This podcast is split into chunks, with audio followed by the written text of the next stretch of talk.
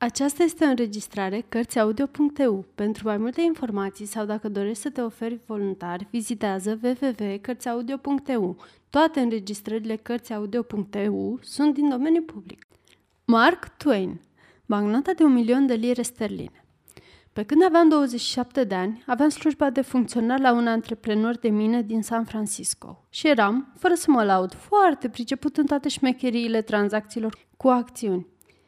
Fiind singur pe lume, unicii mei aliați în efortul de a face față greutăților vieții erau inteligența și reputația mea nepătată. În orice caz, aceste două aturi erau suficiente pentru a-mi călăuzi pașii pe calea norocului, așa că priveam plin de încredere în viitor. Cum de cele mai multe ori sâmbătă după amiaza eram liber, foloseam acest răgaz pentru a mă plimba în jurul golfului cu barca. Într-una din zile, m-am aventurat la o distanță prea mare, iar curenții m-au purtat în larg. Tocmai când noaptea cobora peste ape și eram gata să-mi pierd orice nădejde, destinul a făcut să fiu luat la bordul unui mic drig care avea ca destinație Londra.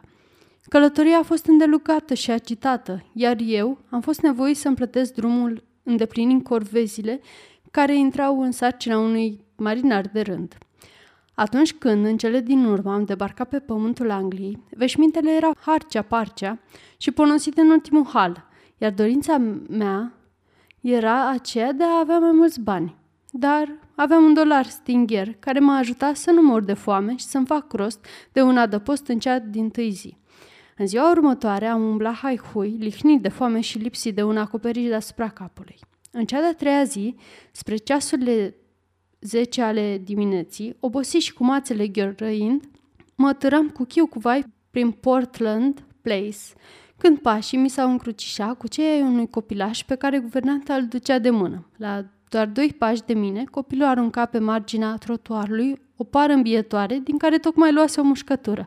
Bineînțeles că m-am oprit privind țintă, cu ochii scăpărând de poftă la acea neasemuită comoară mânjită de noroi. O înfulecam din ochi, îmi lăsa gura apă, stomacul meu și-o dorea din tot sufletul, întreaga mea ființă tângea cu disperare, după ea. Numai că, de fiecare dată când schițam gestul de a mă apleca și a lua para, surprindeam privirea curioasă a unui trecător, ceea ce mă determina să mă rușine și să mă îndepărtez, prefăcându-mă că între mine și para cu pricina nu exista absolut nicio legătură. Tortura la care eram supus se prelungia atât de mult, încât în cele din urmă chiar m-am gândit să o las baltă. În momentul în care ajunsesem pe culmile disperării și eram pregătit să trec peste orice sentiment de rușine și să ridic para cu orice preț, am auzit o fereastră deschizându-se undeva în spatele meu și m-am trezit strigat de un domn. Vino până sus, te rog!" Un valet într-o livrea care îți lua ochii m-a condus într-o încăpere luxoasă în care se găseau doi domni mai în vârstă. I-au făcut semn feciorului să iasă și m-au invitat să iau loc. Tocmai își terminase rămicul dejun, iar priveliștea Resturilor m-a fascinat mai abitir decât para de mai înainte. Doar cu eforturi supraomenești am izbutit să nu mă pierd cu firea la vederea acelor bunătăți. Cu toate acestea, cum nu am fost poftit să le degust, n-am avut de ales și am fost nebuit să le pun cruce, îndurându-mi tortura cât de bine eram în stare. Mai mult ca sigur că înainte de apariția mea între acești doi domni, avusese loc o discuție al cărui conținut nu aveam să-l aflu decât peste multe zile, dar pe care am să vi-l dezvălui chiar acum. Cu câteva zile în urmă, cei doi frați avuseseră o aprinsă controversă pe care o finalizaseră făcând un pariu ca toți englezii care se respectă. Poate vă aduceți aminte că Banca Angliei a emis cu ceva timp în urmă două bagnote de un milion de lire sterline fiecare, ce aveau să fie folosite într-o tranzacție cu o țară străină. Dintr-un anumit motiv, numai o singură bancnotă fusese utilizată și anulată, cealaltă rămânând în tezaurul băncii. Ei bine, cei doi frați se întrebau cum și dacă ar scoate la capăt un străin onest și inteligent în același timp, care ar ajunge la Londra pe nepusă masă, fără niciun prieten și fără niciun mijloc de existență, cu excepția acestei bagnote de un milion de lire sterline, a cărei proveniență în plus să nu o poată justifica. Fratele A făcuse prin soare că străinul ar putea muri de foame. Fratele B susținuse contrariul. Fratele A afirmase că străinul nu ar putea să se prezinte cu respectiva bagnotă la vreo bancă sau în orice alt loc fără să fie arestat pe loc. Discuția s-a înflăcărat tot mai mult până ce, pentru a-i pune capăt, fratele B a făcut pariu mizând 20.000 de lire sterline că persoana cu pricina ar putea să trăiască o viață lungă după pofta inimii datorită creditului de care s-ar bucura datorită bancnotei de un milion de lire sterline, fără să ajungă în spatele gratilor. Fratele A a acceptat pariul, fratele B s-a dus imediat la bancă pentru a cumpăra celebra bancnotă cu tupeul unui englez pur sânge. După aceea a dictat o scrisoare unui angajat, pe care acesta a așternut-o pe hârtie cu o caligrafie impecabilă. Apoi cei doi frați au petrecut o zi întreagă la fereastră căutând omul potrivit căreia să-i mâneze scrisoarea. Pe sub ochii lor iscoditori s-au perindat o sumedenie de trecători care aveau aerul unor persoane oneste, dar nu prea destupate la minte. Din potrivă, pe alte fețe au citit istețime, dar nu și suficientă cinste. Mulți prezentau ambele caracteristici avute în vedere, dar nu erau săraci sau dacă păreau suficient de nevoiași, nu se încadrau în categoria străinilor. Mai pe scurt, au găsit mereu câte o hibă până la apariția mea. Pe mine m-au considerat unicul capabil să întrunesc toate aceste condiții, alegându-mă prin urmare în unanimitate, apreciind că eram demn de a le duce mai departe rămășagul. Iată că acum mă găseam dinaintea acestor doi domni, așteptând să aflu care era motivul pentru care mă invitaseră la ei în casă. La început, m-au întrebat ce hrampor, cine sunt și ce fac. Le îndepăna la repezeală istoria mea. În cele din urmă, mi-au mărturisit că sunt exact persoana pe care o căutau. Le-am spus că mă bucur din tot sufletul și am întrebat ce am de făcut. Unul dintre ei mi-a înmânat un plic, spunându-mi că în interior voi găsi explicația de care aveam nevoie. Am dat să-l deschid, dar el m-a rugat să nu mă grăbesc. Ia plicul acesta, mi-a spus. Ține la dumneata cu grijă și acționează cu sângerece, chipzuind pendelete și fără să te grăbești. Cuprins de uluială, am vrut să lămurim lucrurile înainte de a ne despărți, dar ei nu mi-au permis. Am plecat foarte jignit, în credința că fusese o glumă proastă pe socoteala mea. Dar, la drept vorbind, jalnica mea situație nu-mi permitea să-mi sară țandăra fără rost și nici să nu, nu trăiesc gânduri de răzbunare față de acești oameni bogați și bine situați pentru afrontul pe care mi l aduseseră. Cât de tare aș fi vrut să găsesc din nou para aceea și să o înfule sub nasul tuturor. Mai că para se făcuse nevăzută. Irosisem această ocazie nesperată din cauza intervenției nefericite a celor doi. Iar gândul la pară nu făcea decât să-mi sporească și mai tare furia îndreptată asupra lor. Imediat ce am ieșit din raza lor vizuală, am deschis plicul. Spre totala mea uimire, în ele erau bani. Vă asigur cu mâna pe inimă că părerea mea despre cei doi a suferit o întorsătură de 180 de grade. Cât ai bate din palme, am vărât plicul și bagnota în buzunarul vestei și am plecat în căutarea cel mai apropiate crâșme, fără fasoane să-mi pun la cale. Am mâncat de parcă se băteau turci la gura mea. Când am fost atât de îmbuibat încât nu am mai avut loc în mine nicio firmitură, am scos bagnota din buzunar și am despăturit-o. I-am aruncat o privire și m-am ținut tare să nu cad pe spate, valorat 5 milioane de dolari, să nu o iei razna și mai multe, nu? Probabil că am încremenit. M-am holbat extazia la bancnotă preț de un minut înainte de a mai veni cât de cât în fire. Cel din tâi lucru pe care l-am remarcat a fost moaca patronului. Rămăsese înlemnit, capelicul leuca, brațele atârnând fără vlagă și având plumb în picioare, venerând cu întreaga ființă bancnota. Cât ai clipi, mi-a venit în minte replica potrivită și adoptând unica atitudine posibilă în situația în care mă găseam, i-am întins bagnota cu un aer de cajat, spunând, restul vă rog. Revenindu-și, patronul crâșmei își ceru mii de scuze pentru faptul că nu are cum să schimbe bagnota. Nici măcar nu se încumeta să o atingă, mărturisindu că era suficient să uite la ea cu adorație, să o contemple și, și că vederea unei asemenea minunății îi desfăta ochii. Dar că nici nu-i trecea vreodată prin minte ca el un sărman muritor de rând să atingă acest obiect sfânt de teamă să nu-l pângărească. La rândul meu am insistat. Regret să vă pun într-o situație neplăcută, dar mă vă nevoie să insist. Fiți atât de amabil și schimbați în bancnota, pentru că alta nu am. Mi-a răspuns că nu conta cât de puțin dacă nu plăteam pe loc, a ținut morțiș ca acest morțiș să fie achitat cu următorul prilej. Degeaba i-am atras atenția asupra faptului că nu era posibil să mai curgă multă apă pe Tamisa până când pașii aveau să mă poarte din nou prin locul acela. A ținut-o morțiș pe al lui, fără să cedeze câtuși de puțin. M-a asigurat că nu face nicio grijă de soarta banilor, ba chiar m-a încredițat că îmi pune întreg local la dispoziție oricând am chef și că totodată îmi deschide credit nelimitat. Am mai adăugat că dacă acest lucru îmi producea vreo plăcere, bineînțeles că nimic nu mă putea opri să-mi joc de cei din jur. Îmbrăcându-mă în zdrențe, dar că acest fapt nu avea cum să-i clintească părerea că eram un gentleman în carne și oase, unii dintre mari milionari ai lumii. În acest răstimp a intrat un alt client. Patronul mi-a făcut semn că trebuie să ascund monstruozitatea aceea de bancnotă, după care m-a condus până la ușă cu interminabile plecăciuni. Singurul lucru care îmi rămânea de făcut era să mă duc acasă la cei doi frați, ca din pușcă, pentru a repara greșeala pe care o comisesem mai înainte ca poliția să mă înhațe, și făcut. Mărturisesc totuși că eram destul de agitat, la drept vorbind. Eram de-a dreptul înspăimântat, cu toate că nu puteam să-mi reproșez absolut nimic.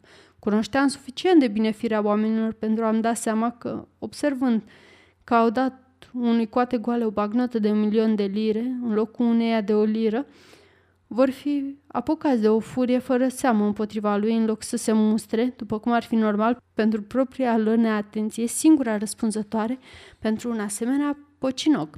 Cu toate acestea, apropiindu-mă de locuința celor doi domni, m-am mai liniștit remarcând că nu se vedea niciun semn de agitație. Cu siguranță nu-și dăduseră încă seama de boroboața pe care o comiseseră. Am sunat. La cheul a venit și mi-a deschis ușa. I-am cerut să fiu anunțat stăpânilor. Au plecat, mi-a spus omul livrea, cu un ton fudul specific acelora din brasla lor. Au plecat? Unde? Într-o călătorie. Pe ce meleaguri? Cred că pe continent. Pe continent? Da, domnule. Încotro, ce itinerar au? Nu vă pot spune, domnule. Când se întorc? Peste o lună, așa mi-au spus. O lună? Teribil. Ai vreo sugestie în ce mod aș putea să le aduc la cunoștință ceva care îi interesează în cel mai înalt grad? Regret, dar nu vă pot ajuta în niciun fel. N-am nici cea mai vagă idee încotro au plecat. În acest caz este posibil să mă văd cu vreuna din rudele lor? Familia a plecat deja, în urmă cu câteva luni în Egipt sau în Indii. Omule, S-a petrecut o eroare groaznică, mai mult ca sigur că vor face cale întoarsă înainte de căderea nopții. Înștiințează-i că i-am căutat și că mă voi întoarce să lămurim lucrurile. Spune-le să nu-și facă nicio grijă în privința asta. Le voi comunica, dacă se întorc, dar nu-i aștept. De fapt, mi-a spus că veți trece pe aici cam după un ceas și că o să întrebați de dânsii, instruindu-mă să vă dau de veste că nu este nicio problemă. Se vor întoarce la momentul dorit, când vor aștepta vizita dumneavoastră. Drept urmare, nu rămânea decât să mă las pe cupa și să-mi văd de drum. Ce taină se ascundea la mijloc? Să-ți ieși din mici mai multe nu. Au spus că se vor întoarce la momentul dorit. Ce înțelegeau prin asta? Poate că scrisoarea lor va limpezi lucrurile. Este adevărat, uitasem să-i dau citire. Am scos-o din buzunar și am citit următoarele. Lași impresia unei persoane oneste și inteligente, după câte se poate citi pe chipul dumitale. Presupun că ești străin și strâmtorat. Alături vei găsi o anumită sumă de bani. Consideră că este vorba de un împrumut pentru o lună, fără niciun fel de dobândă. Întoarce-te după scurgerea acestei perioade. Am făcut un pariu pe seama dumitale. În cazul în care îl câștig, îți voi aranja cea mai bună situație de care voi fi capabil. Mai, pre- mai precis, o slujbă care să fie pe plac și căreia să-i poți face față cu brio. Scrisoarea nu era datată sau semnată și nu avea nicio adresă. Ce să mai zic? Nici nu se putea bela mai mare pe capul omului. Domniile voastre sunteți în cunoștință de cauză, fiind la curent cu circumstanțele care au precedat această scrisoare. Eu însă habar n-aveam de această situație. Pentru mine totul părea o enigmă indescifrabilă și mi s-a făcut negru în fața ochilor. Nu aveam nicio idee despre întorsătura pe care putea să o ia această glumă și mă întrebam dacă mi se dorea binele sau răul. M-am retras într-un parc situat în apropiere să-mi trag sufletul. M-am așezat pe bancă și am căzut pe gânduri analizând situația. După o oră în care mi-am frământat mintea în chip și fel, am ajuns la următoarea concluzie. Era posibil ca cei doi domni să-mi dorească binele sau răul. Nu aveam de unde să știu. Așadar, nu mai avea rost să mai zăbovesc asupra acestui aspect. Trebuia să trec peste asta. Mai mult, ca sigur, că se amuza pe seama mea și asta cu un scop anume joc, experiență sau altceva, nu aveam cum să ghicesc despre ce anume era vorba. Făcuseră un pariu pe seama mea, dar nu aveam de unde să știu ce gen de pariu. Uf, trebuie să trec și peste asta. În acest mod au fost eliminate variabilele interminabile, iar restul tărășeniei a rămas tangibil și concret. Există posibilitatea să fie analizat și clasificat cu o doză considerabilă de certitudine. Dacă aș cere băncii Angliei să preia bancnota și să o depoziteze în contul persoanei care care îi aparținea, bineînțeles că Banca Angliei va proceda în consecință pentru că, fără îndoială, posesorul bancnotei nu reprezenta un mister pentru el, numai că, mai mult ca sigur, mă va întreba prin ce concurs de împrejurare a ajuns bancnota în posesia mea. În cazul în care aș mărturisi adevărul, fără îndoială aș ajunge la ospiciu. Dacă aș spune o minciună oarecare, aș ajunge după gratii. Oricum, dacă aș încerca să încasez acest bilet de valoare sau să împrumut bani prezentându-l, aș avea parte de același rezultat. Prin urmare, iată-mă condamnat fără drept de apel să plimba această povară stânjenitoare până la întoarcerea celor doi domni, fie că am chef să o fac sau nu.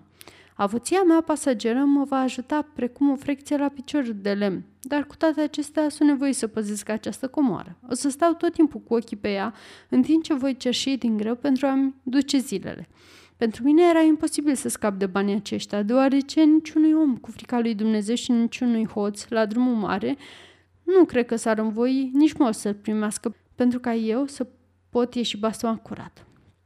Cei doi frați nu-și asuma de fapt niciun risc, pentru că în cazul în care aș fi rătăcit sau distrus bancnota, puteau să oprească plata cât îi zice pește, iar, ban- iar banca le-ar fi acordat tot sprijinul. În așteptare, aveam de îndurat cazne preț de o lună, fără să mă aleg cu nimic, cu vreun folos sau vreun salariu, cu excepția cazului în care aveam să-l fac să câștige pariu, indiferent de natura acestuia, pentru a mă putea bucura de frumoasa situație pe care mi-a promis-o acela care mi-a adresat scrisoarea. Tare aș mai vrea ca lucrurile să urmeze cursul acesta. Cu siguranță că oamenii de calibrul lor sunt capabili să pună la cale situațiile cele mai demne de invidiat. Chipzuim pe îndelete la toată această tărășenie, în cele din urmă am ajuns să construiesc cu tot soiul de vise, unul mai roz decât altul. Cu siguranță că aveam să primesc un salariu frumos, banii cu pricina de luna viitoare, după care totul avea să meargă pentru mine ca pe roate. În acel moment m-am apucat să hălădui din nou la întâmplare pe străzi. Văzând un magazin de confecții, mi-a venit ideea să scap de zdrențele de pe mine și să mă îmbrac din nou cum se cuvine. Îmi permiteam, nu? Nu, pentru că nu aveam decât un milion de lire sterline. Am încercat să-mi văd de drum, dar la scurt timp am întors. Tentația îmi dădea gheș neiertătoare. Probabil că am făcut vreo șase ture prin fața magazinului dus întors în decursul acestei încleștări pline de bărbăție.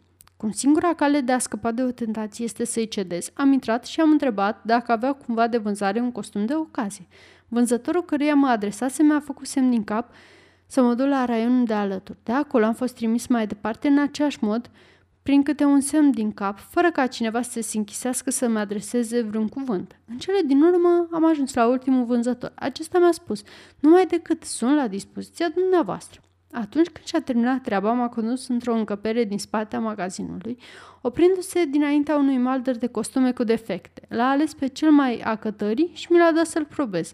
Nu venea bine și arăta ca naiba, dar cum eram nou și ardeam de nerăbdare să-l îmbrac, mi s-a părut în regulă. I-am spus vânzătorului cu oarecare neîngredere în glas. Te deranjează cumva dacă plătesc peste câteva zile? Nu am mărunțiși la mine. Vânzătorul îmi răspunse în zeflemea. Nu aveți bani? Mă cam bătea pe mine gândul că așa stau lucrurile. Clienții de teapa dumneavoastră nu prea obișnuiesc să poarte la dâns și sume mari de bani.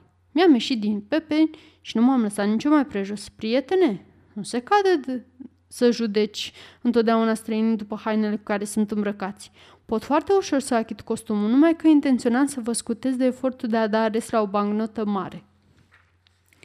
Atitudinea vânzătorului s-a modificat într-o oarecare măsură, dar nu într-atât să nu răspundă în bataie de joc. Nu am nicio intenție ofensatoare, însă țin să vă atrag atenția că nu sunteți îndreptățiți să ne considerați incapabili să vă schimbăm biletul de bancă. Din potrivă, o putem face cu cea mai mare ușurință. Atunci am dat bancnota spunându-i cu atât mai bine acest caz, scuzele mele. A luat bancnota cu zâmbetul pe buze, dar cu unul din zâmbetele acelea lăbărțate, cu gura până la urechi, care te trimite numai decât cu gândul la undele și cercurile încrețite care apar pe luciu apei atunci când arunci cu pietre într-un ias. În momentul în care privirea a căzut pe bagnotă, zâmbetul i-a împietrit pe față, care a devenit palid precum hârtia. Ai fi putut crede că unul din torentele acelea de lavă șerpuitoare de pe Pantele Vezuviului i-au încremenit pe obraz. Nu mai văzusem un zâmbet atât de sculpturat și de încremenit. Omul a rămas stănă de piatru lui cu bagnota în mână. Patronul magazinului s-a apropiat în grabă pentru a vedea ce s-a întâmplat. A răstit zorit. Ei bine, ce se petrece aici? Ce nu vă place? Ați descoperit vreo hibă? Niciuna i-am răspuns eu. Nu fac decât să aștept restul. Haide tot, nu te mai mocăi, termine și dai restul mai repede. Tot răspunse, să-i dau restul? Ușor de spus, greu de făcut, priviți bancnota pe care vrea să o schimb. Patronul magazinului a examinat bancnota, a fluiera plin de înțelesuri printre dinți, a făcut ochii cât cepele și s-a îndreptat către maldărul de haine vechi, apucându-se să le pipe, să le răsucească și să le învârtească, vorbind singur pradă unei agitații vizibile. Ce chestie să îndrăznească să vândă atâtea ciurucuri unui milionar excentric. Tot alăturați ne dă binerea pe cinstea mea, tot timpul face pocinage de soi acesta. O să rămân fără cea mai de soi clientelă pentru că nu poate să facă diferența între un milionar și un vagabond. Să încerc să repar gogomania. Vă rog, stimate domn, dezbrăcați numai decât costumul acesta. Ați el cât mai departe de Augusta dumneavoastră persoană. A, iată ce căutam de fapt. Acordați-mi onoarea de a proba cămașa și hainele acestea. Este exact ceea ce aveți nevoie, adică un costum simplu, croit din cea mai fină stofă, după ultima modă, numai bun pentru un duce. Costum mai bun pentru un duce. Costumul acesta mi-a fost comandat de către un principe de peste hotare pe care îl cunoașteți cu siguranță, nimeni alt decât alteța sa serenisimă, principele de Halifax. Mi l-a lăsat în cont și și-a comandat un costum de doliu pentru că mama era pe moarte, dar în cele din urmă n-a mai murit. De fapt, nu contează că și lucrurile nu se desfășoară întotdeauna după voia noastră, adică așa cum ne este pe plac. Pantalonul vă vine caturnat, iar haina nu se lasă mai prejos. Da, așa e perfect. În privința vestonului, poftiți, priviți-l cu atenție, este o adevărată minune. Completul atinge perfecțiunea. Vă... Să mor eu dacă am mai văzut o asemenea splendoare. M-am declarat satisfăcut. Atunci așa rămâne, domnule, deocamdată luați costumul acesta pe post de saftea, dacă pot spune așa. Veți vedea cât de bine o să vă servesc cu hainele făcute pe comandă. Îngăduiți-mi să vă iau măsurile. Tod, cerneală, o peniță și carnețelul notează lungimea gambei 32 și așa mai departe. Mai înainte de a apuca să spun vreun cuvânt, îmi și luase toate măsurile și comanda pentru un set de haine de ceremonie, pentru o serie de costume de dimineață și pentru o droaie de cămași. Pe scurt, o adevărată garderobă. Într-un târziu, când am apucat să rostesc și eu ceva, i-am spus Dar, dragă domnule, nu am cum să achit toată această comandă cu excepția faptului în care acceptați să așteptați la nesfârșit onorarea facturii sau la fel de bine puteți să-mi schimbați bancnota. Vă aștept la nesfârșit, nici nu pe vorbă. Vă arde de glumă, domnule. Dacă este nevoie, voi aștepta o veșnicie. Acesta este cuvântul, tot. Ia numai decât toate acestea și trimitele neîntârziat la locuința domniei sale, care va avea bunăvoința să-mi comunice adresa. Lasă clienții mai puțin important să aștepte, notează adresa domnului și tocmai sunt pe cale să mă mut, i-am spus. Așa că vă voi aduce la cunoștință noua mea adresă. Perfect, domnule, cum considerați? Și este pe aici. La revedere, domnule, la revedere. După cum vă puteți imagina, foarte les ne-am profitat de situație și am cumpărat tot ce aveam nevoie încercând să schimbăm glunta. Peste o săptămână eram posesorul unei garderobe asortate, nou nouță, cum nu se putea mai elegantă și mai luxoasă. Trăsesem în regim de pensiune la un hotel somptuos din Hanover Square. În acel loc luam și cina, dar pentru prânz rămăsesem fidel popularei locante a lui Harris, unde prânzisem pentru prima oară în contul celebrei bancnote de un milion de lire sterline. Ajunsesem atracția cârciumei și adusesem o faimă incompatibilă. Cât ai bate din palme se răspândise zvonul că străinul căreia îi lipsește o doagă, care se plimba cu un milion de lire în buzunar de la vest, era sfântul protector al birtului. A fost suficient pentru a transforma cârciuma aceea propădită, al cărui patron abia reușea să nu dea faliment de pe o zi pe alta într-un restaurant în care se înghesuiau clienții. Recunoștința pe care mi-o purta Harris era atât de mare încât mă obliga să împrumut bani de la el fără a accepta vreun refuz, așa că cu toate goale cum eram, aveam bani de cheltuială și duceam un trai mai mult decât îndestulat, compatibil cu cel al celorlalți mai avuți oameni. Totuși, îmi făceam griji să nu sfârșesc printr-o prăbușire, pentru că, prins cum eram, trebuia să depășesc o sumedenie de piedi sau să mă înnec fără putință de tăgadă. Nimic nu cauzează un rău mai mare lucrurilor și situațiilor care altminteri ar fi pur și simplu amuzante, nimic nu le conferă o turnură sobră și serioasă care adesea frizează tragicul decât pericolul unei prăbușiri totale, care pare iminentă și inevitabilă. Noaptea, înconjurat de besnă, vedeam doar partea tragică a situației în care eram vărât până în gât. Aveam coșmarul, suspinam, oftam, mă zvârcoleam, iar somnul se lipea de mine. Dar în toiul zilei, componenta tragică se făcea nevăzută, gândurile îmi deveneau optimiste și mă plimbam cu pas ușor, amețit, chiar îmbătat de-a binele, aș putea spune, de norocul care mă lovise din senin. Era normal la urma urmei, căci mă simțeam pe cale de a ajunge una dintre notabilitățile metropolei Universului, iar succesul începea să mi se urce la cap. Era imposibil să-mi arunc privirea pe vreo gazetă englezească, scoțiană sau irlandeză, fără să-mi cadă ochii peste vreun articol dedicat faptelor și obiceiurilor miliardarului care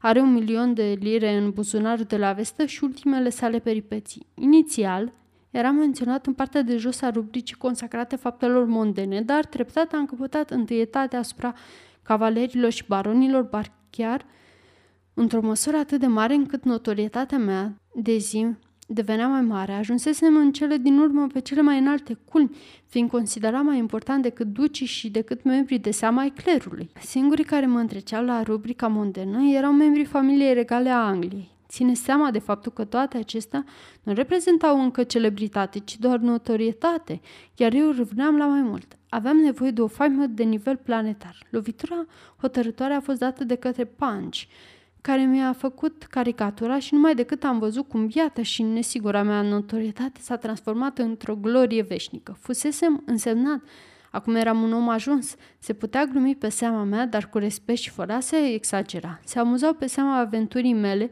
dar nimeni nu s-ar fi încumetat să mă ia peste picior. Punch mi-a redat sub înfățișarea unui vagabond cu zdremțele fluturând în aer și tocmindu-mă cu un paznic pentru a cumpăra cu bagnota mea turnul Londrei. Vă puteți imagina ce zăpăceală pusese stăpânire pe mine. Eu, un tinerel, un biet cu ate goale, pe care până de curând nu-l băga nimeni în seamă, ajunsesem dintr-o dată o celebritate de nivel mondial. Era imposibil să spun vreun cuvânt fără ca acesta să nu fie preluat și purtat din gură în gură, să fac vreun pas fără să aud preajma mea, ia uitați-vă, el este. În timp ce mâncam, eram privit precum o dihane exotică. La operă, o mie de binocluri erau îndreptate asupra mea. Pe scurt, mă bălăceam în glorie de dimineață până seara. În ciuda acestei situații, nu abandonasem în totalitate vechile mele haine și din când în când mai ieșeam îmbrăcat în vechiul meu costum pentru a mai gusta din plăcerea celei din tâi zile, aceea de a face târguiel și de a fi tratat fără urmă de considerație, ba chiar ofensator de către negustori,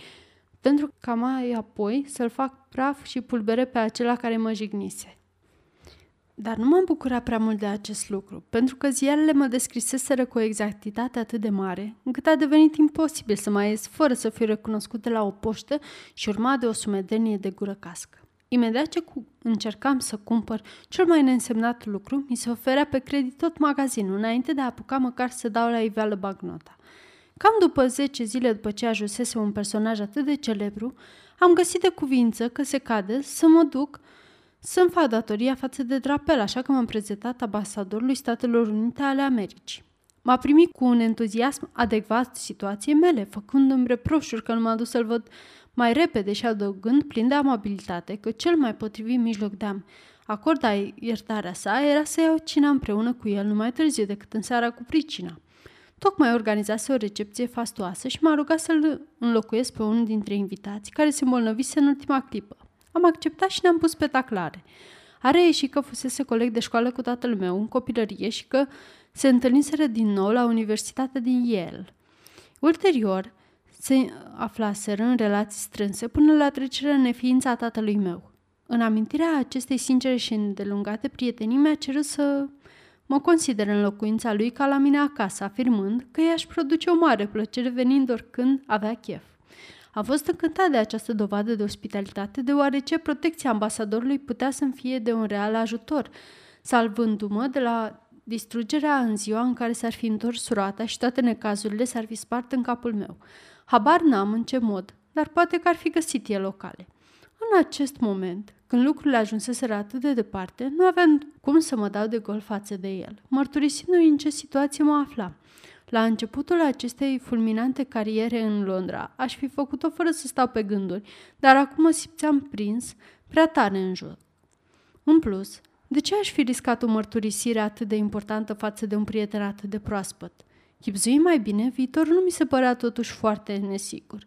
Până acum împrumuturile făcute fuseseră rezonabile și nu depășeau salariul meu. Bineînțeles, nu aveam de unde să știu cu exactitate la cât avea să se ridice suma respectivă, dar aveam toate motivele să cred că în cazul în care binefăcătorul meu va câștiga pariul, îmi va oferi posibilitatea să aleg una din cele mai râvnite situații pe care mi-o putea pune la dispoziție bătrânul cel bogat. Firește, dacă voi face față cu brio îndatoririlor care aveau să-mi revină. Nu-mi făceam griji față de acest ultim aspect, căci eram sigur de abilitățile mele. Aveam să câștig pariul, fără doar și poate, pentru că întotdeauna eu și norocul fuseseră prieten la cataramă. Apreciam salariul pe care aveam să-l primesc undeva între 600 și 1000 de lire pe an. Să spunem 600 în primul an, plus o creștere progresivă, ajungând astfel la cea de-a doua cifră, în proporție cu meritele demonstrate. Până una alta mă îndatorasem cu suma reprezentând salariul meu aferent primului an, cu toate că, chiar dacă toată lumea se îmbuzea să-mi împrumute bani, reușisem să nu împrumut mai mult de 300 de lire. Restul de 300 de lire erau reprezentate de totalul cheltuielilor făcute pe cumpărături și de suma însemnând costul întreținerei pentru un an de zile. Intenționam să nu cheltuiesc mai mult decât leafa mea pentru cel de-al doilea an pe parcursul ultimelor săptămâni ale lunii, numai că în acest scop eram nevoit să casc bine ochii, să fiu prudent și socotit. La sfârșitul lunii, binefăcătorul meu urma să se întoarcă din călătorie, iar din clipa aceea totul avea să meargă bine pentru mine. Îmi voi împărți salariul pe doi ani acelora care mă împrumutaseră și mă voi apuca neîntârziat de treabă, dedicându-mă trup și suflet slujbe pe care aveam să o capăt. La cină, care s-a numărat printre cele mai strălucitoare evenimente de acest gen, au participat 14 persoane, ducele și ducesa de Shoredict, fica lor Lady Anne Grace Eleanor, Celeste de Buchon și așa mai departe, contele și contesa de Newgate, vicontele Chipside, lordul și Lady Bloodherside și alți imitați fără titluri nobiliare de ambele sexe.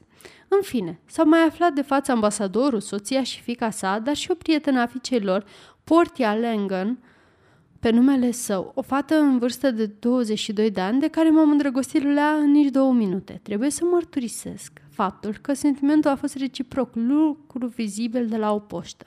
Mai era de față și un american, dar am cam scăpat hățurile și am luat-o înainte cu povestirea. Pe când toată lumea era strânsă în sală, îndeleticindu-se cu o politicoasă conversație în așteptarea mesei, fiecare examinându-i cu un ochi critic pe ultimii veniți, majordomul a anunțat Mr. Lloyd Hastings. După ce și-a prezentat omagiile stăpânii și stăpânului casei, Hastings m-a zărit și a venit glonț la mine întinzând mâna, dar s-a oprit brusc în clipa în care a vrut să o strângă pe a mea, rostind cu un aer foarte jenat. Vă rog să mă scuzați, domnule, dar am senzația că vă cunosc. Bineînțeles că așa stau lucrurile. Mă cunoști cum nu se poate mai bine, vechiul meu prieten. Nu, după cât îmi dau eu seama. Doar dacă nu cumva sunteți acel, acel, acel monstru cu celebră vestă. Ai nimerit nu te jena să-mi spui porecla verde în față. M-am obișnuit cu așa ceva. Vai, ce surpriză plăcută! Ca să vezi! Am remarcat de câteva ori alăturarea dintre numele dumitale și acest epitet, dar nu mi-a trecut nicio clipă prin minte că este posibil să fie vorba de acel Henry Adams la care se făcea aluzie. S-au scurs doar șase luni de când erai funcționar la Black Hopkins din San Francisco, iar noaptea stăteai peste program și făceai ore suplimentare pentru a-mi da o mână de ajutor să verific și să aranjez actele și statisticile de la Gold Curie Extension. Cine s-ar fi așteptat să te întâlnesc acum, tocmai la Londra, plin de milioane și un personaj învăluit de faimă? Pare o poveste din o mie și una de nopți. Dragul meu, am impresia că visez, așa că nu te mira că am nevoie de câteva momente pentru a veni în fire. Sunt la fel de ului ca și dumneata Lloyd. Nici eu nu am priceput mare lucru. Am rămas cu gura căscată, dragul meu, și când te gândești că astăzi se împlinesc fix trei luni de când luam cina împreună la cantina minerilor. Aici te înșeli că se întâmpla la What Cheer. Da, chiar așa e dreptate, la What Cheer. Ne-am întâlnit acolo la ceasurile două din noapte și am comandat câte un cotlet și o cafea pentru a ne reface forțele după ce trudisem ore în șir cu socotelile firmei. Chiar m-am străduit să te convin să mă însoțești la Londra, promițându-mi că aveam să-ți obțin un bine meritat concediu și să-ți achii cheltuielile de drum. Îți garantam o cotă parte din beneficii dacă afacerea s-ar fi încheiat cu succes. M-ai refuzat, anticipând că aveam să o dau în bară și susținând că nu ai chef să dai vrabia din mână în schimbuciurii de pe garș și să-ți irosești timpul la întoarcere pentru a te prinde de, de desubturile întregii afaceri. Și acum iată-te aici, totuși. Este incredibil. Ia spune, cum de ai ajuns la Londra și cum de ai reușit într-un asemenea mod de necrezut? Ah, a fost vorba de o simplă întâmplare. Este o poveste prea lungă. Aș îndrăzni să spun că este aproape un roman. Am să-ți povestesc absolut totul de a fi rapăr, dar nu în clipa asta. Atunci când? La încheierea lunii. Cum așa? O să fiu nevoit să rap mai mult de 15 zile? Mă pui pe jar și îmi stârnești curiozitatea. Haide, promite că o să-mi dezvălui întreaga ta rășene peste o săptămână. Imposibil. O să-ți dai seama care sunt motivele treptat, dar ia spunem, cum merg afacerile? Imediat, chipul s-a înnegurat și mi-a răspuns oftând adânc. Te-ai dovedit un adevărat profet. Hal, un adevărat profet. Era mai bine să te fi ascultat și să nu fi venit aici. Ar fi de dorit să nu suflu un cuvânt despre asta, nu crezi? Din potrivă, pune-mă la curent cu necazul pe care l ai. Vino la mine seara asta, după terminarea recepției, să-mi istorisești pe îndelete cum s-au desfășurat lucrurile. Într-adevăr? Nu glumești? Se miră el dându-i lacrimile. Da, țin morții și să aflu totul. Îți mulțumesc, sufletele milostive n-au intrat în pământ. Se mai găsește și câte o inimă mare cât roata carului, căreia să-i pese de afacerile mele după toate pe care le-am avut de pătimit. Dumnezeule mare, s-ar cuveni să-ți mulțumesc în genunchi. Mi-a luat mâna și mi-a strâns-o cu putere. Părea să se bucure de un moral ridicat și să fie animat de dorința de a fi cât se poate de bine dispus în timpul cinei, care se cam lăsa așteptată. S-a întâmplat ceea ce era inevitabil din pricina jalnicului și enervantului sistem englez care menține în prim plan problema anarhiei. Nu a mai luat cina din cauza faptului că nu s-a putut găsi o soluție pentru această problemă a ierarhiei. De fapt, englezii au întotdeauna grijă să mănânce acasă atunci când sunt invitați să cineze undeva pentru că se așteaptă să fie duși cu preșul. N-ar strica să le dea de veste și străinilor despre aceste obiceiuri pentru că aceștia pică întotdeauna de fraieri precum niște prunci cu caș la gură. Bineînțeles, această cină ratată nu a mirat cât de puțin pe vreunul dintre noi, pentru că eram cu toții puși la punct cu lăudăbile obiceiuri englezești, fiind obișnuiți cu tipicul unor asemenea evenimente. Hastings însă, care nu se număra printre inițiații unui asemenea parodii, fusese informat din timp de către ambasador care îi adresase invitația că, din respect pentru tradiția britanică, nu avea loc de fapt nicio cină. Cu toții le-am oferit invitatelor brațul pentru a ne îndrepta spre sala de mese, pentru că se obișnuise să fie respectate cu sfințenie toate conveniențele. Acolo au demarat conflictele. Ducele de Șoredicht a susținut că se cuvenea să îi se acorde întâietate și, prin urmare, el să fie acela care să prezideze masa, făcând uz de calitatea sa de reprezentant al reginei. Trebuia să treacă înaintea ambasadorului, care de fapt nu reprezenta decât națiunea. Numai că eu nu am cedat, fiind decis să nu renunț la drepturile mele. În toate revistele moderne, eram cu mult înaintea oricărui duce, singurii care mi-o puteau luau înainte fiind membrii familiei regale. Drept urmare, în seara respectivă mi se datora întâietate față de ducele de Șoredich, și am tras numai decât atenția asupra acestui fapte. Discuția s-a prelungit mult și bine, dar a fost imposibil să se ajungă la o rezolvare amiabilă a disputei. La drept vorbind, ambii făceam apel la argumente concludente. El a încercat să facă uz, fără descoperire, de nașterea și directa sa descendență de Wilhelm Cuceritorul, în vreme ce eu am susținut că sunt urmaș direct al lui Adam, după cum demonstra și numele, și contrându-l în acest fel – dacă e să stăm strâmb și să judecăm drept, el se număra doar printre membrii unei ramure colaterale foarte recentă de origine nomadă. Într-un târziu, Am urcat din nou în salon cu burțile goale, urmând același tipic. Acolo ne aștepta o gustare pe care am luat-o stând în picioare. Am primit sardele și niște căpșuni pe care le-am flecat fără să ne mai batem capul, de această dată cu insumortabile probleme de ierarhie și de uzanțe moderne. În această situație, procedeul a fost de o simplitate extremă.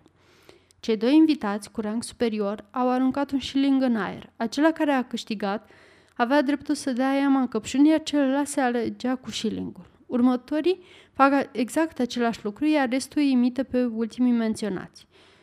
După aceea, au fost aduse mese și s-au apucat cu toții să joace pichet. Miza era 50 de centime. Englezii nu consideră jocul un prilej de distracție. Trebuie să câștige sau să piardă ceva. Nimeni nu se sinchisește în care dintre aceste două variante se încadrează. În caz contrar, nici morții n-ar lua în mână o carte de joc. Jocul a fost unul din cele mai plăcute cu putință, cel puțin pentru Miss Langdon și pentru mine. Eram atât de vrăjit de prezența ei încât nu eram capabil să număr nici măcar levatele, iar atunci când întorceam un atu, nu îmi dădeam câtui de puțin seama de acest lucru. În aceste condiții era clar că nu aveam cum să câștig și cum nici fata nu era mai atentă la partida de cărți, mai mult decât mine, eram doi parteneri jenanți. Știam un singur lucru și anume că eram în al nouălea cel și că nu ne păsa de nimic altceva. Tot ceea ce doream era să nu ne tulbure nimeni și nimic fericirea. Am avut curajul de a-i mărturisi dragostea pe care o purtam? Da, am avut tăria să fac acest pas nebunesc. Auzind vorbele mele înflăcărate, fata a roșit până în vârful urechilor, chiar și părul a devenit roșu, dar mi-a răspuns cu un aer radios că mi împărtășește sentimentele. Ah, ce seară magică! De fiecare dată când notam un punct, adăuga și un postscriptum pentru dânsa. La rândul ei număra levatele, râzându-mi cu drăgălășenii. Nu mai era în stare să nu mai eram în stare să rostesc vreun cuvânt fără a adăuga. Vai, cât sunteți de drăguță! Ea continuă. 15, 2, 15, 4, 15, 6, cu o pereche fac 8, iar 8 fac 16. Credeți asta? Și rostind aceste cuvinte mă privea galeș pe sub sublimele ei gene blonde cu blândețe și șiretenie. Dumnezeule mare, cât de minunată și de delicată era în timpul partidei cu pricina. Am fost foarte cinstit față de ea, neascuzându-i absolut nimic. I-am destănuit faptul că eram lefter, cu excepția celebre bagnote de un milion de lire sterline, care îi scase atâta vâlvă. Bineînțeles, nu am uitat să adaug că respectiva bagnotă nu mi-aparținea. Destăinuirea mea nu a făcut decât să-i stârnească și mai multă curiozitate. Mi-a cerut să istorisesc povestea cu lux de amănunte. Povestea pe care i-am depănat-o a făcut-o să râdă în hohote. Nu am izbutit în, r- în ruptul capului, să înțeleg ce anume îi se părea atât de amuzat în pățania mea. Cu fiecare nou amănunt, hohotele ei de râs păreau în intensitate, așa că am fost obligat să-mi întrerup povestirea de mai multe ori pentru a-i oferi ocazia de a-și mai veni în fire. Se prăpădea de râs și mai multe nu. Am mai văzut eu oameni râzând în hohote, dar niciodată atunci când ascultam o istorisire atât de puțin veselă și niște peripeții atât de puțin plăcute pentru acela care le pătimea. Drept urmare, dragostea mea pentru ea a sporit și mai mult și mi-am dat seama că poate să vadă partea bună din toate, pentru că, de ce să nu le cunosc? O femeie cu asemenea fire demnă de invidiat ar fi putut să-mi fie o parteneră de viață neprețuită, ținând seama de situația în care mă aflam. Firește, i-am povestit că vom fi nevoiți să așteptăm preț de 2 ani până când aveam să-mi achit datoriile făcute. Mi-a răspuns că nu se sinchisește de asta, cu singura condiție de a izbuti să-mi țin în frâu cheltuielile – astfel încât să nu dau ea mașinile pe cel al treilea an. După aceea, a început totuși să fie cuprinsă de o umbră de îngrijorare, întrebându-mă dacă nu cumva mă înșelasem, făcându-mi calcule prea optimiste legate de salariul pe care aveam să-l capăt în primul an. Întrebarea, izvorâtă dintr-un bun simț admirabil, m-a determinat să văd viitorul în nuanțe mai puțin roz, însă mi-a sugerat o idee practică pe care i-am adus-o numai de când la cunoștință cu toată sinceritatea. Portia, iubita mea, ai vrea oare să mă însoțești în ziua în care va trebui să mă întâlnesc cu cei doi binefăcători ai mei? Ea a ezitat preț de o clipă, după care mi-a răspuns. Da, dacă prezența mea poate avea darul de a-ți insufla curaj și de a te ajuta cât de puțin. Cu toate acestea, parcă nu s-ar cuveni totuși. Ce crezi? La drept vorbind, sunt întru tot de acord cu tine. Numai că, vezi tu, la întrevederea cu pricina va avea o importanță atât de mare pentru viitorul nostru încât M-a întrerupt într-un acces de minunat și mărinimos elan rostind În regulă, te voi însoți. Nu mă închisesc câtuși de puțin de gura lumii. Gândul că te pot ajuta cu ceva mă face să mă simt fericită. Să mă ajut cu moara mea. De fapt, dumneata vei rezolva totul. Ești atât de frumoasă, atât de încântătoare, încât, dacă te vei afla de față, poți să cer mult mai mult până când voi înfrânge cerbicia celor doi miliardari în vârstă. Nu vor mai avea tupeu să negocieze atunci când va veni vorba de salariul meu. Ah, dacă ați fi putut vedea cum s-a îmbujurat toate și cum ochii străluceau de fericire atunci când mi-a răspuns, urăciosule, cum mi te mai vâr pe sub piele? Nu este nimic adevărat din toate cele pe care le-ai îndrugat. Te voi însoți totuși pentru a-ți da o lecție. Nu toată lumea mă vede cu aceeași ochi ca dumneata. Cuvintele acestea m-au făcut să-mi recapete încrederea și să-mi alunge îndoielile într-o măsură atât de mare încât am ajuns să-mi estimez salariul pentru primul an în gând la cel puțin 1200 de lire. Noi am destălui portii speranțele pe care le nutream pe bună dreptate, preferând să nu-i stric această frumoasă surpriză. Pe drumul de întoarcere, am plutit neîncetat agale cu capul în nori. Hastings vorbea, dar fără niciun folos, deoarece cuvintele pe care le rostea nu răzbăteau până la mine. Atunci când am pășit în micul meu salon, el s-a uitat, mirat fiind de confortul și de luxul locuinței mele. A, dragul meu, îngăduiem să intra puțin sufletul și să admin totul pe îndelete. Dumnezeule, e un adevărat palat. Nu lipsește absolut nimic din ceea ce își poate dori un om, începând cu un cămin vesel și primitor și sfârșind cu o masă îmbelșugată și apetisantă. Zău așa, Harry? Vederea apartamentului dumitale nu mă face să-mi dau seama numai cât de bogat ești, ci mă face să străpungă până în cel mai ascuns cotlon al sufletului conștiința sărăciei mele, o sărăcie lucie de care mă rușinez. Naiba să-l ia complimentele lui cu tot, că ce așa m-a scos din picoteala mea fericită și m-a făcut să simt niște fiori de gheață, aducându-mi aminte în același timp că tot acest edificiu somptuos era construit pe un teren nesigur, pe un strat de pământ, al cărui grosime nu depășea un centimetru și care colac peste pupăză se mai afla și pe un crater de vulcan. Încă nu realizasem faptul că visam cu ochii deschiși sau, altfel spus, o vreme mă oferisem să dau seama de acest lucru. Da, aceasta era trista realitatea situației în care mă aflam. Datorii peste datorii, niciun șfanț în perspectivă. Fericirea sau nefericirea unei fete minunate depindea de mine, iar eu, la rândul meu, nu pot să misez decât pe salariu care se încadra perfect în zicala cu blana ursului din pădure. Of și iar of. A pierit orice speranță, sunt ruinat, pierdut pentru totdeauna. Dar Henry, o singură picătură fără importanță din veniturile dumitale zilnice s-ar dovedi suficientă pentru ca eu să... Din veniturile mele zilnice? Haide să ne așezăm mai bine în preajma acestei sticle de whisky vechi și să mai stăm de vorbă. Sau poate, de fapt, ți-e foame? Oricum, să ne așezăm puțin. Nu vreau nimic de mâncare. În ultimele zile mi-a perit de tot apetitul. Nu mai pot să mănânc nimic. Dar am să beau bucuros împreună cu dumneata până când o să cad pe spate. Haide, să-i dăm drum. De acord, gând la gând, cu bucurie, să-i dăm bătaie. Ca să ne vină însă cheful, da până firul poveștii numitale lui, cât timp eu o să mă ocup de pregătirea băuturii. Haide, dă drumul, să depun firul povestirii mele. Cum? Adică să o mai spun încă o dată? Adică cum încă o dată? Ce vrei să zici cu asta? Te întreb dacă ai chef să o auzi din nou. Să o aud din nou?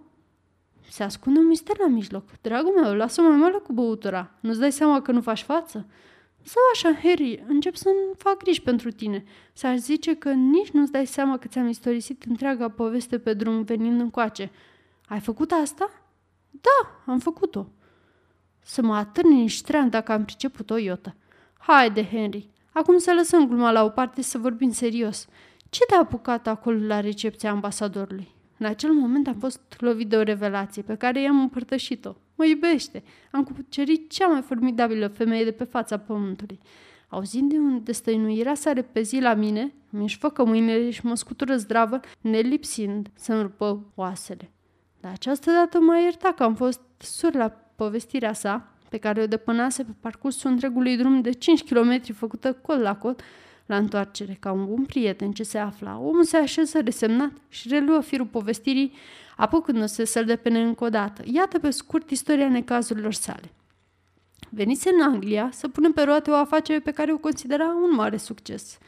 Avea opțiunea de a plasa acțiunea în contul proprietarilor de la mina cunoscută sub numele de Gold Curie Extension.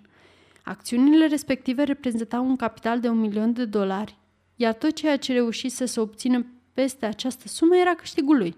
Făcând eforturi disperate și apelând la toate mijloacele, mai mult sau mai puțin cinstite, el cheltuise tot ce avusese, fără a convinge măcar un singur investitor care se arate atras de popularitatea sa. Pentru a pune capac la încheierea lunii, trebuia să dea socoteală de modul în care și îndeplinise misiunea, era ruina cu desăvârșire. Dintr-o dată se apucă să sară în sus și îmi strigă Harry, numai dumneata poți să mă ajut să o scol la capăt. Numai dumneata mă poți salva. Te învoiești? Haide, răspunde, nu mai zăbovi.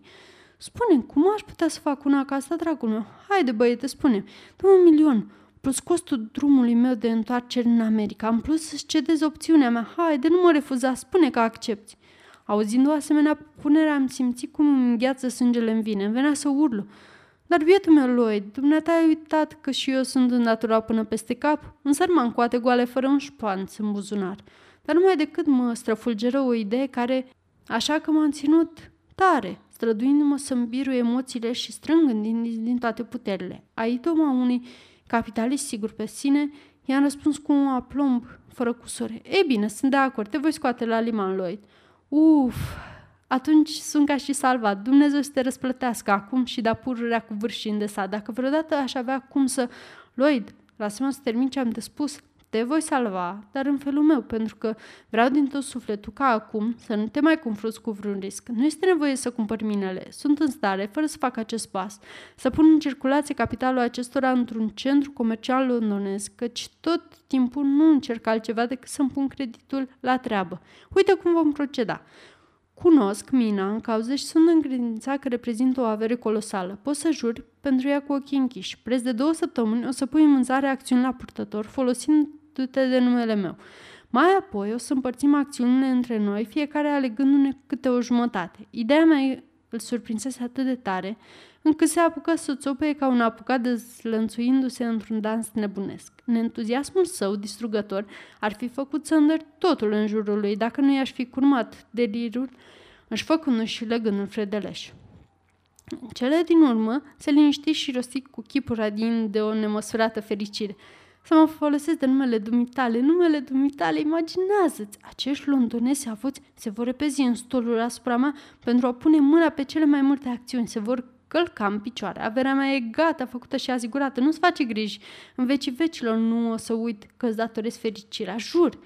În numai 24 de ore, toți bucătanii din Londra au fost în picioare și s-au năpustit asupra mea, claie peste grămadă. M-am văzut obligat să nu mai ies din casă, spunându-le tuturor acelora care mă vizitau, așa este, i-am permis să facă uz de numele meu. Îl cunosc și apreciez adevărata sa valoare după cum se și cuvine. Caracterul acestui om se află mai presus de orice bănuială. În ceea ce privește mina lui, valorează mai mult decât cere. Între timp, îmi petreceam serile la ambasador împreună cu iubita mea Portia.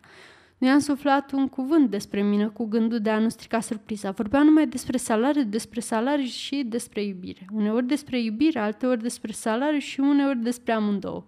Nici nu strece prin minte, dragul meu, în ce măsură erau interesate soția și fica ambasadorului de aceste subiecte. Ambele recurgeau la tot felul de tertipuri pentru a ne lăsa în voia noastră, fără să fim întrerupți de nimeni, ținându-l pe ambasador departe de secretul nostru. Trebuie să recunosc faptul că ambele dădeau dovadă de o drăgălășenie ireproșabilă. La sfârșitul lunii eram deținătorul unor conturi în valoare de un milion de dolari distribuiți în bănci din Londra și din întreg comitatul, iar Hastings se afla și el în aceeași situație. Înțălit la patru ace, m-am dus cu trăsura la casa din Portland Place și m-am asigurat, uitându-mă la fațada clădirii, că cei doi călători se întorseseră. De acolo am dat fuga la ambasador pentru a da de urma adoratei mele Portia. Am plecat împreună cu trăsura spre Portland Place, iar pe drum am vorbit tot timpul despre salariul pe care aveam să-l cap. Această problemă azătoare îi confera frumuseții portiei o strălucire aproape insuportabilă, văzând-o atât de agitată și totodată radiind un farmec compleșitor. Nu m-am putut abține să nu-i spun, Juvaierul meu, ești atât de fermecătoare încât ar fi o crimă dacă nu am cere cel puțin 3000 de dolari pe an. Henry, Harry, nici măcar să nu te gândești la așa ceva. Ne aduci la sapă de lemn. Lasă tot în seama mea, nu-ți face griji. Numai să te arăți la fel de fermecătoare, iar de restul lasă-mă pe mine să mă ocup. Ai toată încrederea, tot va merge ca uns. În pofida spuselor mele, Portia nu era câtuși de puțin convinsă, așa că am fost nevoit să o încurajez tot timpul cât a durat drumul. Ea a repetat neîncetat, Henry, să nu uităm că dacă te vei lăcumi și vei cere prea mult, o să rămâi cu buza umflată. Cum o să o scoatem noi atunci la capă, lipsiți de mijloace și de posibilitatea de a ne duce traiul? Am fost primiți de aceeași majordom care îmi deschisese ușa în urmă cu o lună, trezindu-mă dinaintea acelorași doi gentlemen împovărați de ani. Au privit cu surprindere la magica făptură care mă însoțea, iar eu le-am spus numai decât fără să sta pe gânduri. Domnilor, această tânără domnișoară este viitorul meu sprijin, tovarășa mea de viață. După aceea i-am prezentat pe cei doi domn portiei, menționându-le numele și titlurile nobiliare. Nu s-au arătat câtuși de puțin uluiți. Bineînțeles, mă considerau capabil să cunosc almanahul nobiliar londonez. Cu amabilitate desăvârșită ne-au invitat să luăm loc și s-au arătat foarte în îndatoritori față de Portia, în intenția de a o determina să se simtă în largul ei. Am luat cuvântul și am rostit, domnilor, sunt pregătit să vă dau socoteală de misiunea mea. Binefăcătorul meu mi-a răspuns. Suntem încântați să vă ascultăm, pentru că suntem cum nu se poate mai nerăbdători să aflăm care dintre noi, fratele meu, Abel sau eu, am câștigat pariul. Dacă am să câștig eu, te vei bucura de orice sunt capabil să spun la dispoziție. Ai bagnota de un milion de lire sterline? Uitați-o, domnule, i-am răspuns eu întinzându-o. Ura, am câștigat, exclamă el bătându-l pe Abel pe spate. Ce mai ai de zis acum, iubitul meu frate? Ce să mai zic? Că tânărul a scos-o la capă și că sunt dator 20.000 de lire. N-aș fi crezut nici mort una ca asta.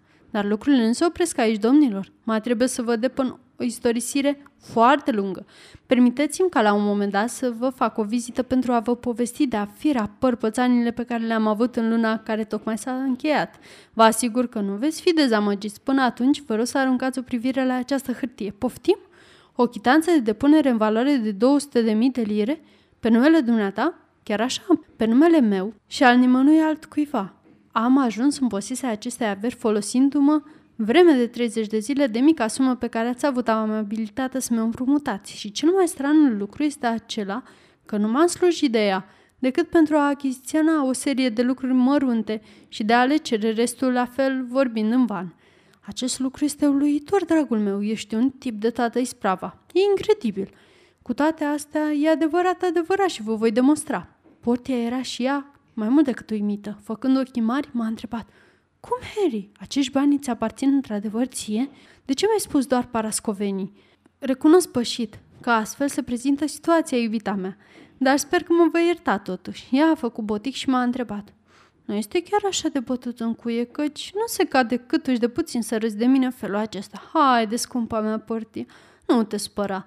Am vrut doar să glumesc nimic altceva, acum putem să mergem. Nu, nu, nu vă grăbiți așa, mai așteptați puțin, a intervenit binefăcătorul meu. Uitați situația pe care v-am promis-o. A, da, așa este, vă mulțumesc din suflet, numai că, sincer să fiu, nu mai este nevoie. Nu uita că spun la dispoziție tot ce pot eu mai bun. Mii de mulțumiri din adâncul sufletului. Ofertele dumneavoastră, chiar și cele mai mărinimoase, nu ar avea cum să mă tenteze. Harry, mă fac să-mi fie rușine pentru tine. Abia dacă te sinchise să-i mulțumești marelui tău binefăcător, măcar lasă-mă pe mine să o fac în locul tău pentru a exprima astfel recunoștința noastră. Dai drumul, draga mea, dacă ești în stare să o faci mai bine decât mine. Să te vedem.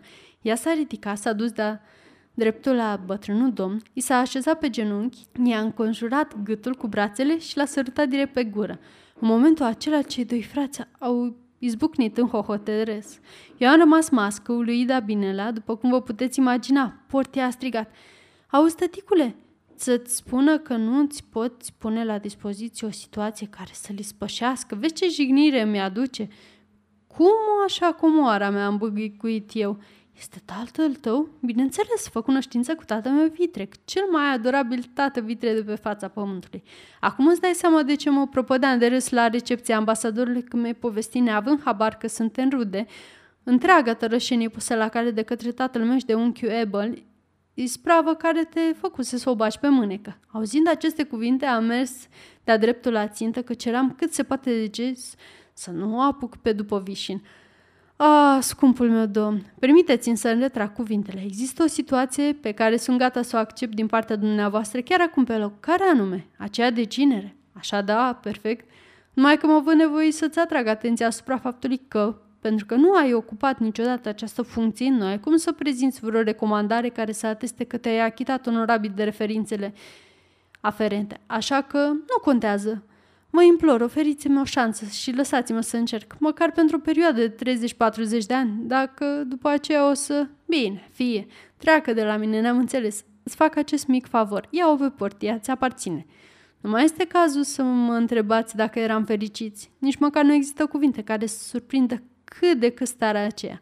Portia și cu mine simțeam că pluteam în al nouălea cer. Peste câteva zile, chiar în Londra, s-a aflat despre această ispravă și au devenit cunoscute aventurile mele legate de celebra bacnotă. Puteți să ghiciți că finalul pățanilor mele a trecut din gură-gură și că s-a pălăvrăgit din belșug pe socoteala noastră. Dar asta e situația. Socrul meu a dus înapoi la Banca Angliei valoroasa bagnotă, iar aceasta, dând dovadă de tact și delicatețe, a anulat biletul și l-a făcut cadou socrului meu. În ziua cununiei, tatăl portiei ne-a dăruit buclucașa bagnotă. Din ziua respectivă, poate fi văzută înrămată cu grijă în dormitorul nostru la loc de mare cinste. Și vă încredințez că ador acest petic de hârtie care mi-a adus-o pe iubita mea portia.